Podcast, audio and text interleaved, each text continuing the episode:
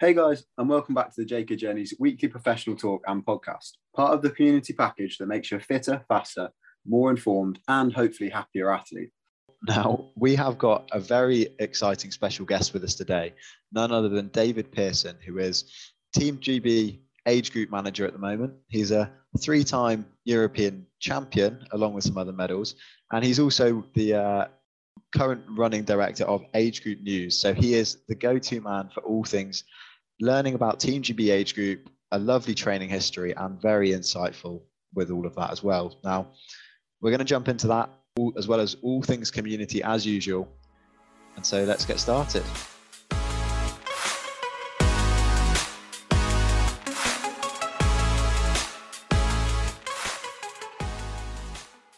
Hey all and welcome back. As said before, I'm joined today by David Pearson, our Team GB age group manager and three times age group European champion. Hey, lovely to be here. And so today we're going to first talk all things community as usual, uh, before we get into a little bit about David's training history, what brought him to become an age group triathlete, and then delving a little bit into what it means to be an age group triathlete and some tips on how you can qualify and be a part of the lovely team that it is. Um, so let's get started. James, what's been going on? Hi, Jake. The theme of the week is planning and how that can prevent poor performance. It was based off one of our recent challenges, which was three reasons why, which exposed for a lot of people that our biggest critics are ourselves. So this week we thought, why not put some thought into reversing that and getting rid of some self-imposed limits? And followed up by a weekly challenge of to take a sweaty selfie, which I know some of our members have been posting some funny pictures exactly that. Uh, and I'm, I'm yet to post my sweaty selfie, but it's going to go up tonight after after a couple good sessions today. But so we've got David on call with us, and uh, and we're going to talk initially about about David's path into triathlon. But it's worth mentioning that David and I know each other from uh, from from a couple years of racing, um, along with the age group team. So it's a, it's very much a friendly conversation this evening, and and for those listening and for those who've sent in questions, it's it's very much a fun one. Um, so let's talk. Let's let's kick things off by uh, talking about your path to triathlon, David. So, do you want to tell us how it all began? Yeah, um, thanks uh, for having me on the show. I really appreciate it. Um, so yeah, it all started. I guess if I would have to go back to when I was about ten, um, I started off doing biathlons at school, uh, which is not like winter biathlon with the shooting and skiing, but just running and swimming. And they'd be separate, so you'd do the run and the morning and then the swim in the afternoon with, with a big gap in between them. But it was a nice way to get kids into multi-sport. Um, and that set me off on a pathway to starting the sport of modern pentathlon, which I did through my um, through my secondary school years. Um, and I competed on the GB junior team of modern pentathlon. I had a great time, met many great people um, through doing that. Um, and then I got to the age of 17 and I was at sixth form and I kind of had a realization that as much as I loved modern pentathlon, it was a sport that I fell into more than necessarily the right sport for me. It's it's a really cool sport, um, but it's very able, mentally. Yeah, go ahead. Are you able to, to remind us what all the events are in modern pentathlon? Yeah, absolutely. So it's running, swimming, shooting, fencing, and horse riding, show jumping uh, specifically. So it's a very diverse range of sports. It's got its uh, origins in the military, um, being the five sports that a, a, good soldier historically should be able to do fire a gun, fight with a sword, ride a horse. Um, probably should be tank driving these days, but um, yeah. uh, they haven't caught up. Um, and then obviously uh, running and, and swimming. Um, so it's an odd mix of sports and it's a it's a mix of sports where you've got to be physically very strong to be good at running and, and swimming um, but also mentally very tough to be able to take the pressure when it comes to the riding and shooting. Um, and for me that was one of the difficult aspects of the sport was i could shoot and ride really well in training. When i came to an international competition you have the build up you know the, just the whole um, feeling of race day um, I could never keep my nerves together to shoot well in competition because if you if you feel nervous, you, that presents with physical symptoms. Um, you know, you, triathletes will, will know that you get jittery before the start of a race. But if you've got a gun in your hand and you've got to hold that gun absolutely dead still, if you're jittery, your arm shakes and you miss. And the same with a horse. If you sit on the horseback um, and you're nervous, then the horse knows you're nervous and will will play up. Um, so I really struggled with that mental side of the sport. And that's what led me to realize that actually maybe doing a sport like triathlon would be good for me because that nervous energy I can travel in a channel in a positive way. Um, for me, I get just as nervous before I go into a competition, but that's a positive. As soon as the gun goes, that's just adrenaline. And kind of, to some extent, on race day, the harder you are willing to push yourself, the faster you go. I can stand there with a gun in my hand and point at that at a target. And I can want that target to go down so much, but sheer will of wanting that target to go down will not make it go down. In triathlon, sheer will of wanting to run faster might not that might not be the best approach in training if you apply that every day. But on race day, that's not a bad mentality to have. And that's what made me yeah. start sport. Yeah. And I think it's key to point out as well that you take that mentality into all all previous training that, that I've done with you and, and all other bits as well. David is a is a madman when it comes to putting in some good rides and uh, and and hard efforts. So we, we we did a couple of chain gangs and uh, and a couple of or even just looking at David Strava back in back in the day was impressive. But rotating on the front and David would pull ridiculous turns at, at 40 odd K an hour and we'd be left in smithereens behind for, for 70 odd K. But it's a it's a pretty special thing that you do and, and channeling that is is just amazing. So yeah. The uh so sorry, continue on though. So so moving into triathlon, did you get into age group straight off the back or was it a transition yeah. period or I got involved pretty quickly. Um, I think the reason was is because I really liked competing for the GB junior team and representing my country abroad was something I really liked about the sport. It was, to be honest, it's what I was in it for really. Um, so when I got into triathlon, I thought that the first thing I wanted to know was, okay, what is it? What do I need to do to represent my country again? Um, and at the start, I began. I just wanted a change. I'd been doing modern pentathlon or or sports leading up to it for seven years. I just wanted to try something new.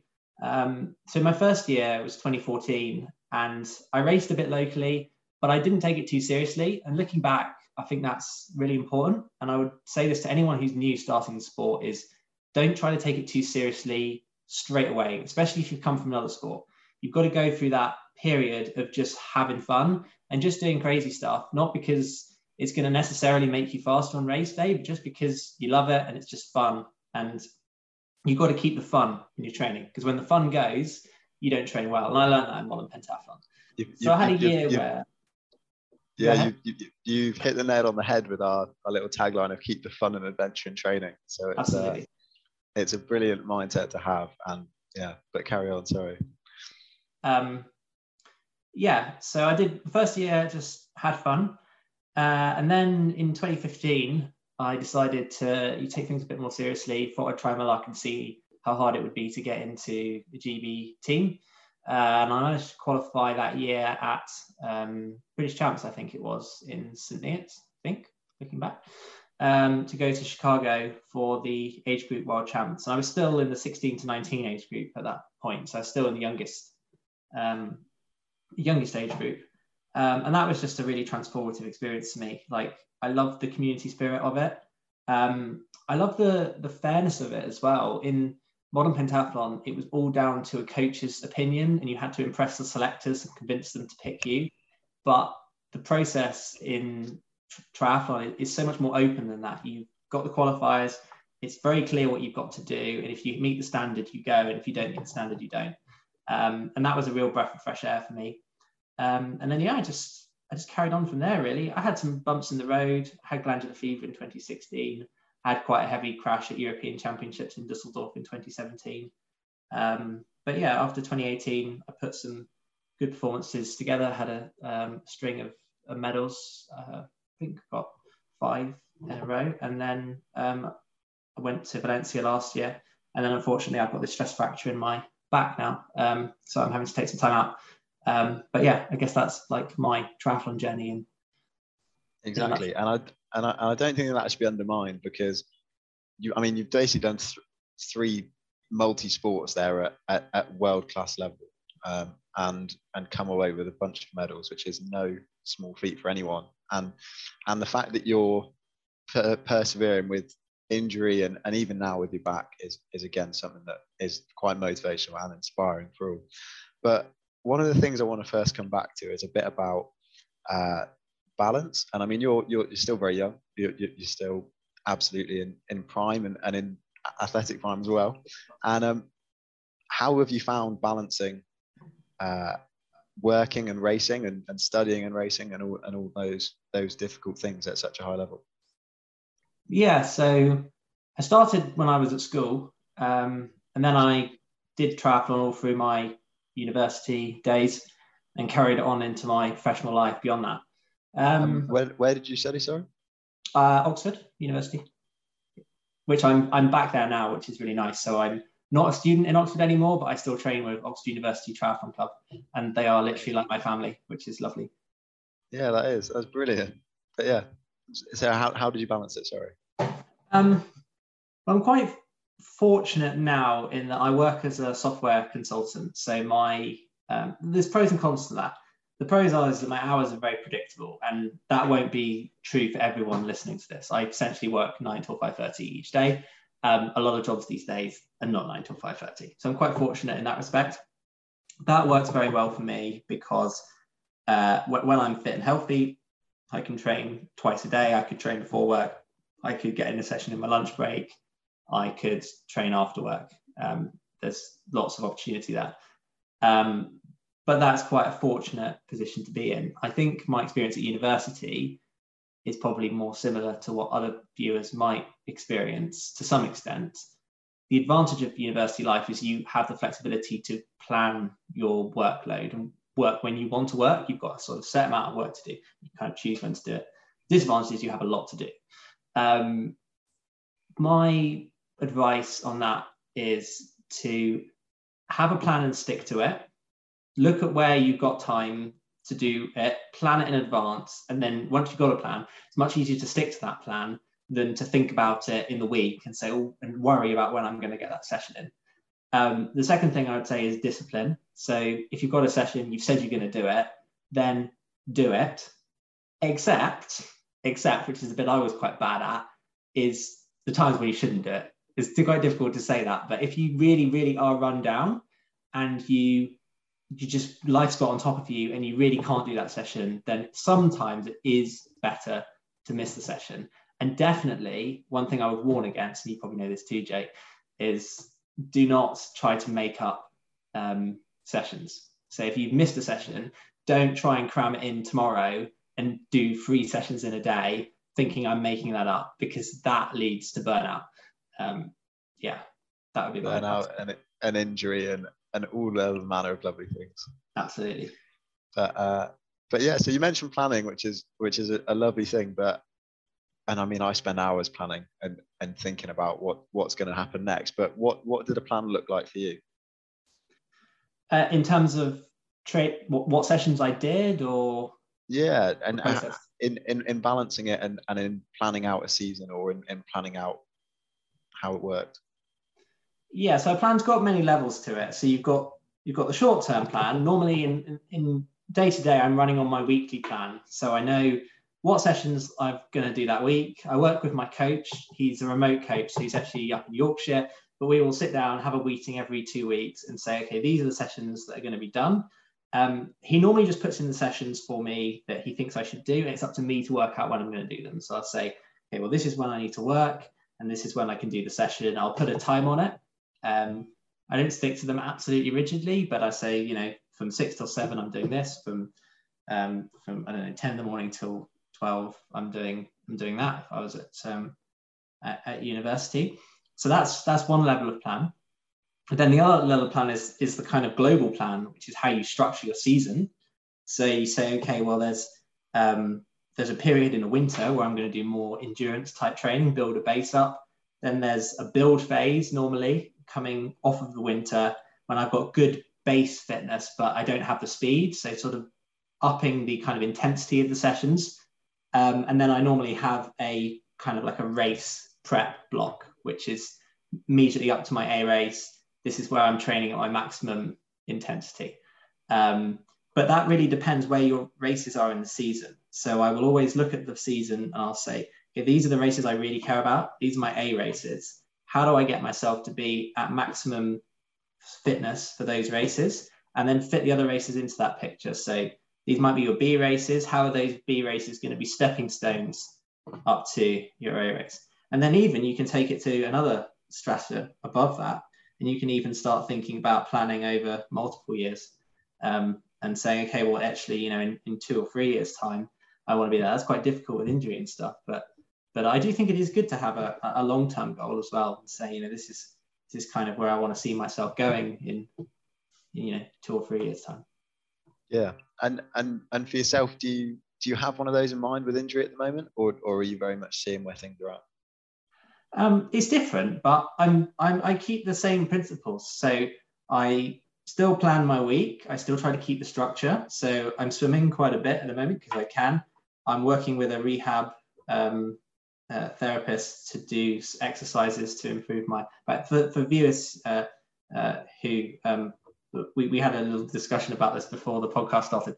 I have a stress fracture in my L5 vertebrae in my back at the moment. Um, so I've been off uh, running and cycling for about four months now. But uh, despite that, I, I, still keep the plan for my week. Um, it's just it's just different. Um, and in terms of the kind of the season plan, that's been changed completely now because I haven't done my winter build phase at all. I'm probably not going to do my build phase either. Um, and therefore, I'm essentially looking at the long term plan is just to get myself to a start line in September. Um, and that's I think is important when you're injured is to plan for the worst case scenario because if you plan for the best case scenario and then you don't hit it and it's not your fault you didn't hit it because you couldn't hit it because you were injured then you'll just beat yourself up about it and then that's just not good for you mentally. Um, so i've tried to keep my plan um, to be loose and then if i if i if i can do things faster than that then then that will make me that will make me happy. Yeah and and I absolutely feel that I'm in exactly the same position with not quite as serious an injury, but but a couple back to back, and, and it is pretty awful. But one more question on that is, it's just a silly one, but is do you plan on paper or are you very much computer software, as you said, with, with work? You know what? Today I had to write something, and I was walking around my house trying to find a pen because I realized that my life has become so computed that I didn't have a pen. I found one in the end. Um, no, I train. Uh, I use Training Peaks uh, generally to plan my sessions. I work in spreadsheets most of the time. It's just right. better because I can share it with my coach and he can see it. Yeah, exactly that, and, and, and that's how that's how we do a lot of it back here as well. But um, we'll move on slightly um, because you've just become a, a GB team manager. Um, and a, a very new development, several several weeks or, or, or a couple months in the making. But can you tell us a little bit more about what that means? Yeah, I'm super excited. Um, I've always wanted to do something on these lines, but being injured has given me the kind of impetus to do it now because obviously I've got more time uh, available because I'm not training as much. Um, so it's given me something else to do. Um, so yeah, I'm going to be a GB team manager uh, that means I'm essentially responsible for the welfare of the athletes that are going to be competing for Great Britain in a championship. Uh, I've been told that my first championship is going to be the World Cross uh, Triathlon and Duathlon Championships in Romania in June, which is very exciting. Um, so it's, I mean, it's, you may well be familiar with uh, the team managers as they send out a lot of communications, uh, get a lot of emails from them. Uh, but it's partly emails, it's partly dealing with problems. So yeah, there's been many cases of uh, you know athletes arrive at events and their bikes um, haven't arrived, they're left in the airport, or you know, mechanical problems with bikes, or um, or athletes, you know, you know, unfortunately, the nature of our sport is sometimes athletes do get injured and have to go to hospital during races. Um, so just like you know, looking out for athletes um, in those situations. Um, so yeah, it's a, there's a responsibility with it, but yeah, I'm really looking forward to it. Yeah, and and that commitment is no no small one over a full time job as well. But I I can only imagine the amount of emails is. Have you experienced it yet? Uh, so I've got my induction day on the 1st of March, and I expect after that that my inbox might start to fill up. Yeah, yeah, that's, I mean, all, all communications past have just, it seems to be message after message, but I guess it's, it's what you've got to look forward to. I, I like so, that. Yeah. And, um, and so have you had any insight as of yet, or maybe you had to prep for an interview or something like that, but did you have any, or do you have any sort of insight into how the overall Team GB structure works at the moment? A little bit of insight for those at home.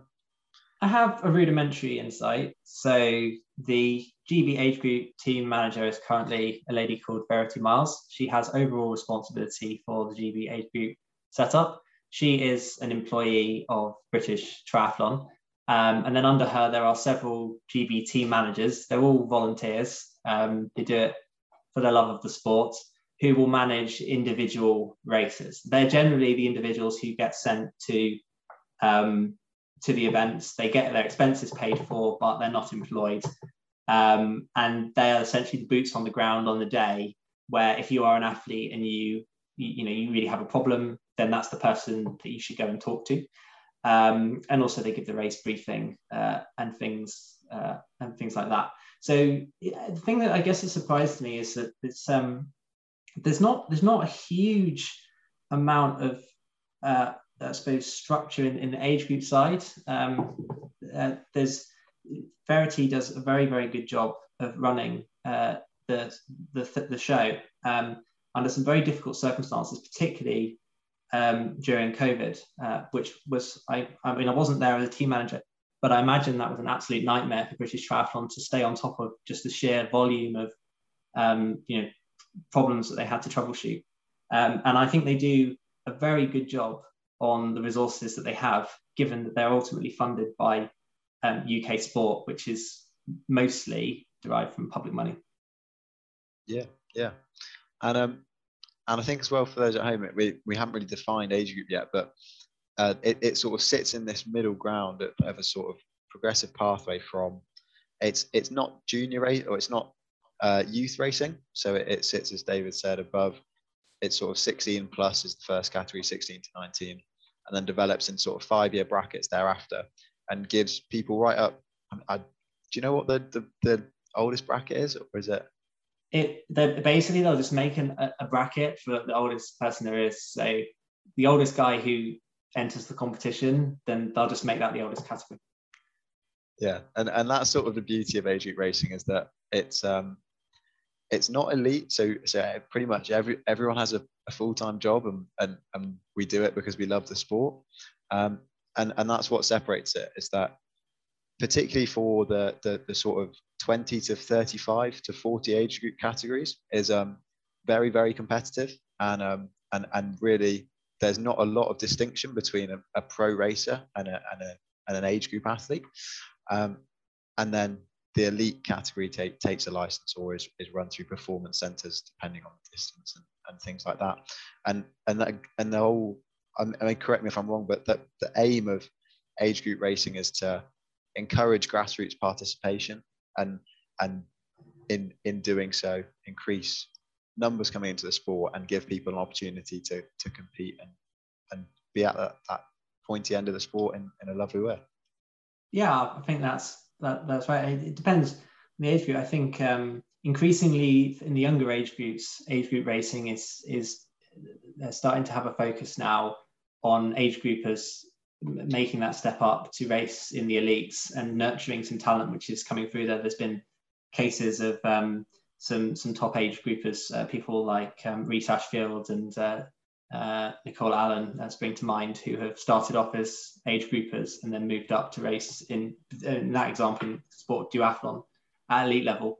Um, so there is that pathway to move from age group up to elite. Um, and then it's also all about uh, encouraging participation in triathlon beyond the years at which people would still be, um, you know, in the prime of their performance, you know, under the age of 50. Um, to compete still at uh, international level. Yeah, yeah. And, th- and that brings us nicely onto sort of, a, of another question. And, and you and I have had some experience of, of being on the team, but I guess from a team manager's perspective and from and from yourself as an athlete, it's an odd one. But what what do you think it sort of means to be on the team and to be an age group athlete?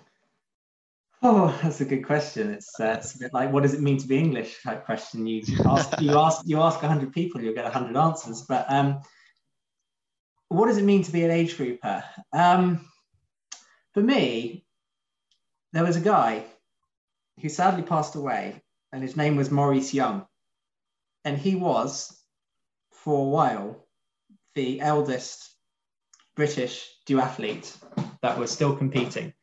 Um, and I, I, I don't want to quote this wrong, but I believe he died, he certainly died in his late 80s. And he was competing for Great Britain up until a year before he very sadly passed away. And that guy was so determined that when he finished, he used to race the sprint duathlon European Championships. He did it many times. Um, and when he, he finished that race, it was like he had finished an Ironman. He was just about managing to keep his legs moving. But just the sheer effort that it took him to race that was just incredible. It was so inspiring. And I thought when I watched him finish in Romania in 2019, that is what it means to be an age grouper. Someone who started, he started in his 60s and he kept going and he kept going and he refused to give up and he never gave up and he literally kept doing it um, until he sadly passed away. And I just thought that personified the spirit of what it really means to be an age group. Yeah, and I, I think I, I saw him in Spain. And was he in Spain in 2020? Uh, no, I think he passed away in 2020, unfortunately. Yeah, but I think yeah. he was in Pontevedra in 2019, which I suspect is the race you're referring to. Yeah, yeah, yeah. Um, but yeah, and an, an incredible, an incredible man, and um, and a, and a testament to what being an age group athlete is. Like, um, yeah, it's, it's, a pretty special way to put it, and um, and I think it, it, resonates pretty strongly throughout. And I think most age group athletes would come back to something similar as well.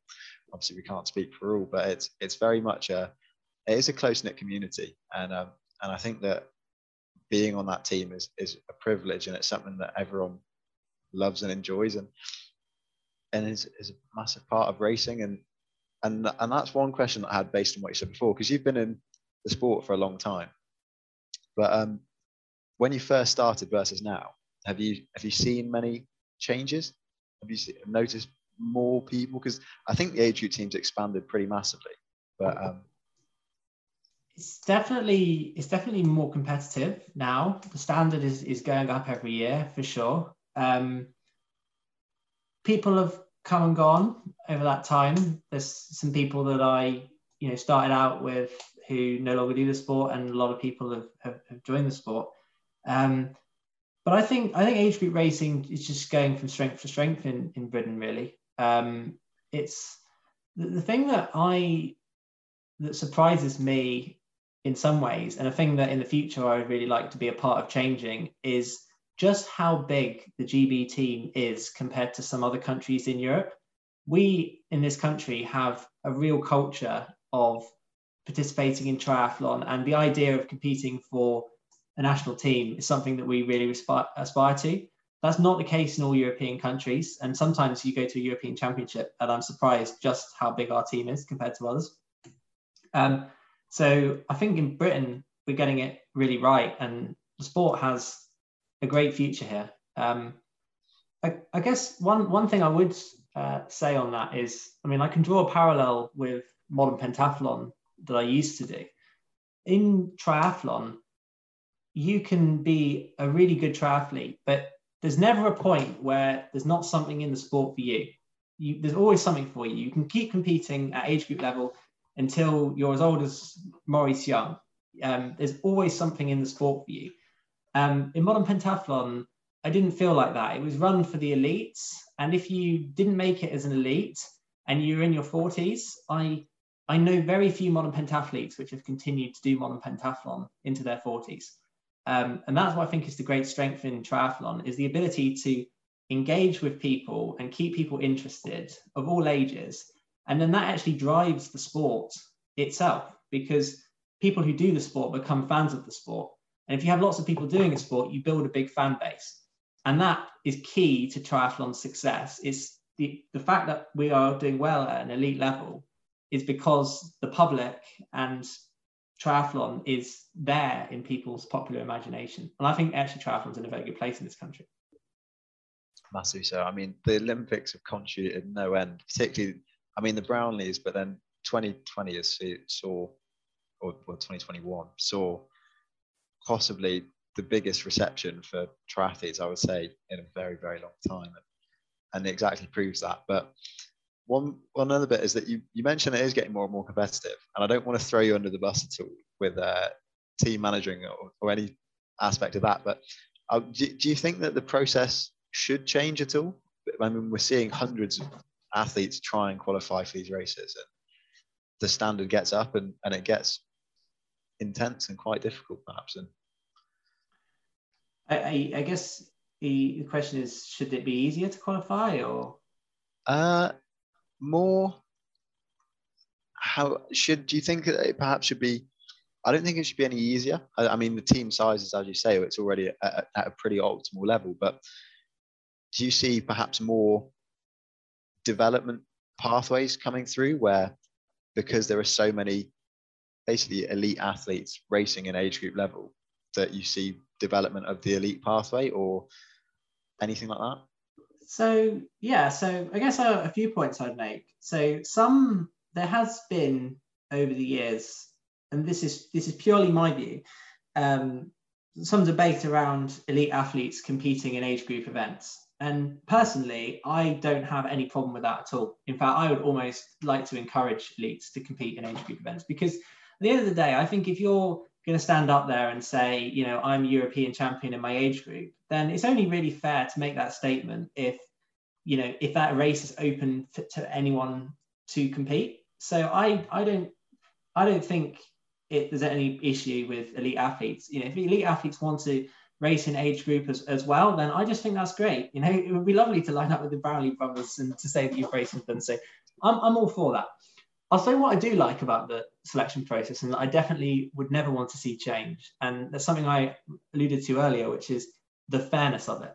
So at the moment, British Triathlon, rightly so, has a very strict policy with regards to qualification. You've got to come, uh, it, it varies by event, but there is a strict protocol, normally some qualifying events, which you need to come in the top four normally at one of the events to qualify. And then if people drop out, oh, and there's also some surplus places, then you get rolled out. But if you don't turn up to one of those qualifying events or you don't make the time, then you don't get a place. And there's no, you know, if you write an email to them and say, can you give me a discretionary place? I'm really, really fast, please, please, please. The answer is rightly no. You need to fill it. And that's absolutely important for me because you can get a lot of at least you know it's fair. If it's a selector that's sitting there and making decisions about who shouldn't and who shouldn't go, that's someone's opinion, and that leads to um, to upset. I think. At least I know it's really fair. So I'd keep, I'd 100% keep that. In terms of how I feel that the qualifying process is going to change, I, I, I don't know, but if if I had my way, I wouldn't change very much about the qualifying process for the big events like the World European Triathlon Championships. What I do see is just because it's getting more competitive, I think more of the international events are going to start to have qualifiers. So you're going to start to see specific designated qualifiers coming in for things like middle distance triathlon, um, some of the other events like cross triathlon, which at the moment it's submission of race results. There's going to be, I think there's going to be specific qualifiers for those. We're already starting to see that this year. They've introduced um, uh, specific qualifiers for, I think it's middle distance duathlon now has some specific qualifiers. So that's what I see happening is, is, is more, more qualifiers. Um, but I don't think the process should change for, for the big events. And in terms of the team size, that's actually limited by the uh, by World Triathlon itself. In, in it's not it's not a British triathlon decision, so there's there's there's less scope to change there. Yeah, yeah. And, and I think it's very exciting that that prospect of middle distance and, and long distance qualifiers because it's going to draw a more well it, by nature they, those qualifiers draw a field to them that that is competitive. And, and and for those competing for those slots it will be exciting to see see how they come. Yeah, and I, just to add to that, I think the qualifiers are, are absolutely fundamental to the success of British triathlon's age group team for a few reasons. But the biggest, I think, is because everyone has to go to one of the qualifiers, it brings people together. People have those experiences of racing with other people, they meet people at these events, and it's people stay in the sport because of the friendships that they that they make. And by making everyone go to the same qualifying events, that builds the team cohesive spirit that British triathlon has. Uh, I think other nations lack so much. I mean, just um, for those that aren't familiar with the process, British triathlon, I would say, has one of the strictest and most coherent qualification processes for an age group team in the world. A lot of other countries, it's more lax than that. You don't have to go to specific qualifiers. You just need to submit some race results to prove that you're essentially at that level, and then they'll let you go. But that doesn't harbor the team spirit that comes with going to the qualifiers. And also, it doesn't make you sit there and think you really earned your spot. And if it's something you feel like you've really earned, then that makes you want it more. And because more people want it, more people do it, and it becomes more competitive. It's just, it's just great. Um, I think it's a good system. Yeah, and and a final one on it is, and it could be a, a complete bluff or, or no idea, but do you have any advice for someone that would, would want to qualify for the team? Yes. So, okay, two bets. The first bit of advice goes back to one of the first points I made, which is don't do it too soon. Go through that phase where you don't worry about your performance and just fall in love with the sport and do crazy stuff. Have fun in your first year.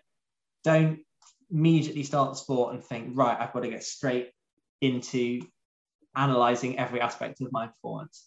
Secondly, once you've got to the point where you're like, okay, um, I want to get serious about this now and I really want to qualify for the GBA age group team, my advice is break down your your performance into every small little part and think how can I make each little bit of my race better? And when you start out, there's normally an awful lot of gains that you can get by breaking down your race into small bits because none of those small bits are optimized. So, you know, can I make my nutrition 5% better?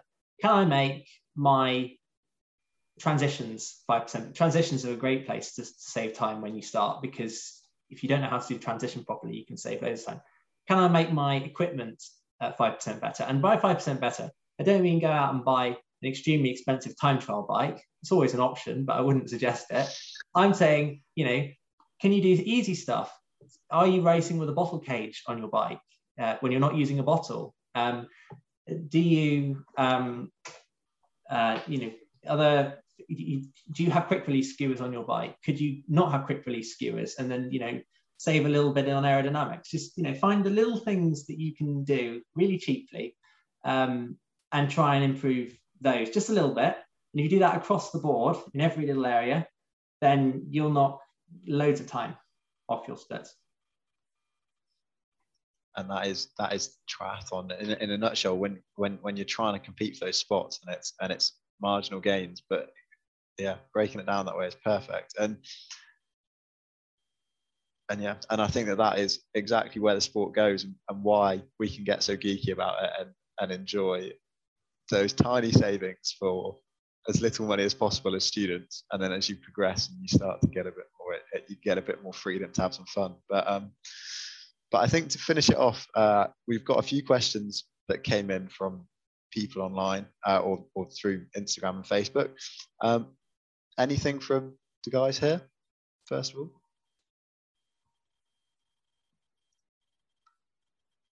No, that's all good. So the questions that we got from home, we got a few sent in, and I, I feel it's only fair to, to give a shout out to Giggleville, which is the R uh, well, they sent me questions.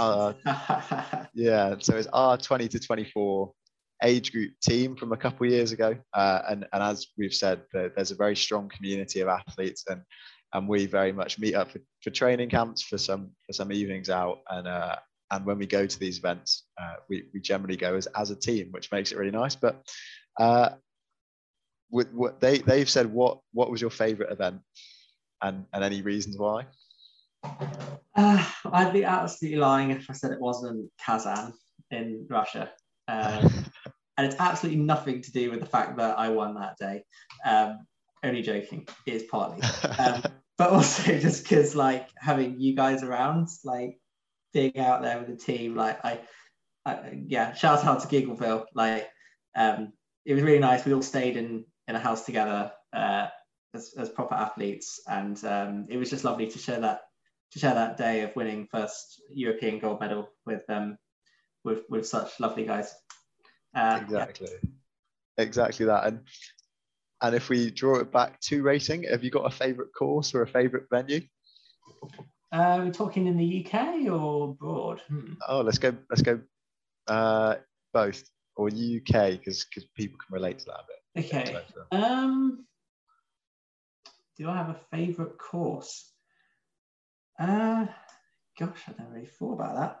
I guess it depends whether it's a draft legal course or a draft illegal course. Um, All I'd hope you say is that you don't say um, Bedford Autodrome because that uh. A... Shall I? Shall I go? Shall I? Actually, you know what? I'm gonna. I'm gonna go with that. I'm going to tell you. I'm going to justify why I'm going to go with Bedford Autodrome. So, for those who have never raced at Bedford Autodrome, it has a reputation for being a bit of a hellhole in that the weather is always, always horrendous. There have been some horrific thunderstorms that have taken place during that race. It's normally in um, in early early spring slash late winter. Um, and I, I, guess I'll have to go with that just because I always seem to perform well there for, for no good reason. I think I'm quite good in bad conditions. I fare better than other athletes. So that said, I have got hypothermia from that course, and that was not fun. But in terms of race results, I like a I like a bit of a slugfest.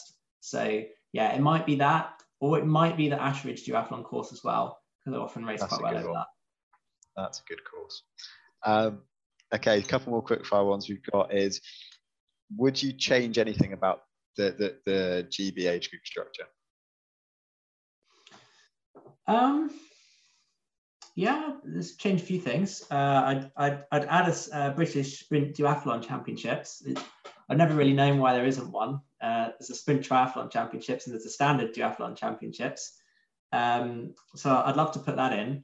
Um, another thing that I think would be really good for the sport is to, uh, uh, this is less a comment on in this country, but in the way that races are run abroad. Um, although to be fair, also in this country with qualifiers, is to have separate races for men and women. I think it would be really good for women's sport if uh, women got to have their own own race day. Um, and there's often issues in in in at the moment with uh, drafting going on between genders um, because women aren't allowed to draft men and men aren't allowed to draft women. Uh, but that becomes a bit of an issue because you get you get crossovers in ability um, because you've got mixture, mixtures of age groups, not just gender. Uh, in the pot, it's also differences in age group. Um, and then you get cases where women are racing and they feel like they're getting held up um, because they can't pass a group of men um, that they that they really need to because that's going to potentially cause them to start drafting. Um, and I think that I just think that's a, that's a difficult issue in sport at the moment, and it could be solved if if they're like in the elites, men and, and women uh, raced separately on either on a different day or you know one in the morning and one in the afternoon. And as the sport gets bigger, I think that's what I'd like to, to see introduced. I think it would benefit all involved. Yeah, it's a very good point and a very good take. And well, I mean, we see it at most events and, and particularly at, at, at international events. But okay, last last two is where would you see yourself in five years? As an athlete or as a, as a manager or, or other? Hopefully functional. um, uh, well, being able to participate in a triathlon would be a good start. So definitely getting over this injury.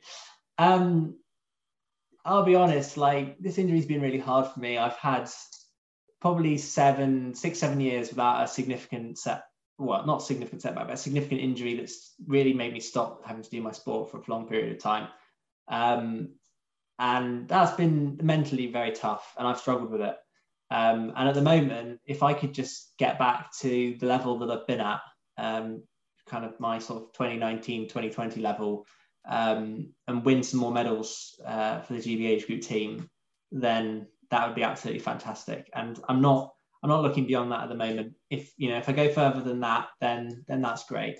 But at the moment, if I could get back to where I was, that would that would be um, I'd take that all day long. Yeah, and and that's that's testament to you as well. But final one then is do you know what and do you have thoughts on the sub seven project? Way off topic, but way off topic. Um, I, I I do. I've had thoughts about how I think it can be achieved.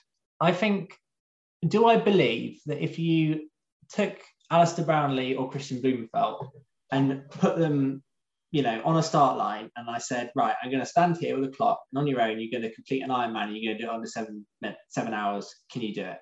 I, I, I believe that's impossible. They might well prove me wrong, but I believe that's possible. So if they're going to do the sub seven hour project, it's going to have to be contrived in some way, in the same way as Eliud Kipchoge's uh, two hour marathon was in some way contrived because they had the pacemakers um, helping him do that. Um, and then the question is, is how much is it contrived? I mean, you could contrive it to the extreme. You could give him enormous flippers. You could give him great big hand paddles. You could put him in the water and make him swim with a massive current behind him, which I think Kristian Blummenfelt broke the Ironman rec- world record having a current in swim, but then that was subsequently written off. That's another topic. Um, and then, so it's going to have to be contrived in some way. Um, you know, do they give him flippers in the water? Do they have a great big team of a peloton to for him to draft behind on the bike? Um, and for me, that it, it, then people will ask, well, how much contrived is acceptable? I mean, in the public's imagination, we accepted that Eliud Kipchoge's two-hour marathon was not so contrived that we thought it was that it was laughable because the idea of having other runners around him felt like a race. It felt like the sort of conditions that Eliud Kipchoge might experience during a race. If those um, riders had been people on bicycles, it probably wouldn't have made much more difference to the aerodynamics of it.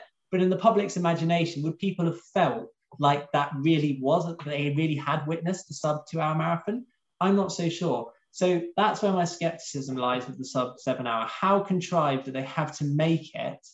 Uh, how much advantage do they have to give themselves by drafting or whatever they come up with in order to make it? People have got to believe that it was really uh, that the performance was was exceptional and that they well of course it will be exceptional but that they actually really achieved it and it wasn't too contrived that's the yeah. challenge for me and I've never actually thought of it in that way, which is when you say it like that, it, it's very true. And and Kipchoge's time was, I mean, the, the the the thing for me is that the difference between the world record, for example, there is two minutes, um, whereas here it's it's 29, 28, um, and so that is, I'm yeah, I'm just excited to see. But it was a good question as well, so and and a very interesting answer. So, well, um, we'll wrap it up there though, and just a, a thank you again for joining. Um, and thank you for those joining this evening and for those listening at home.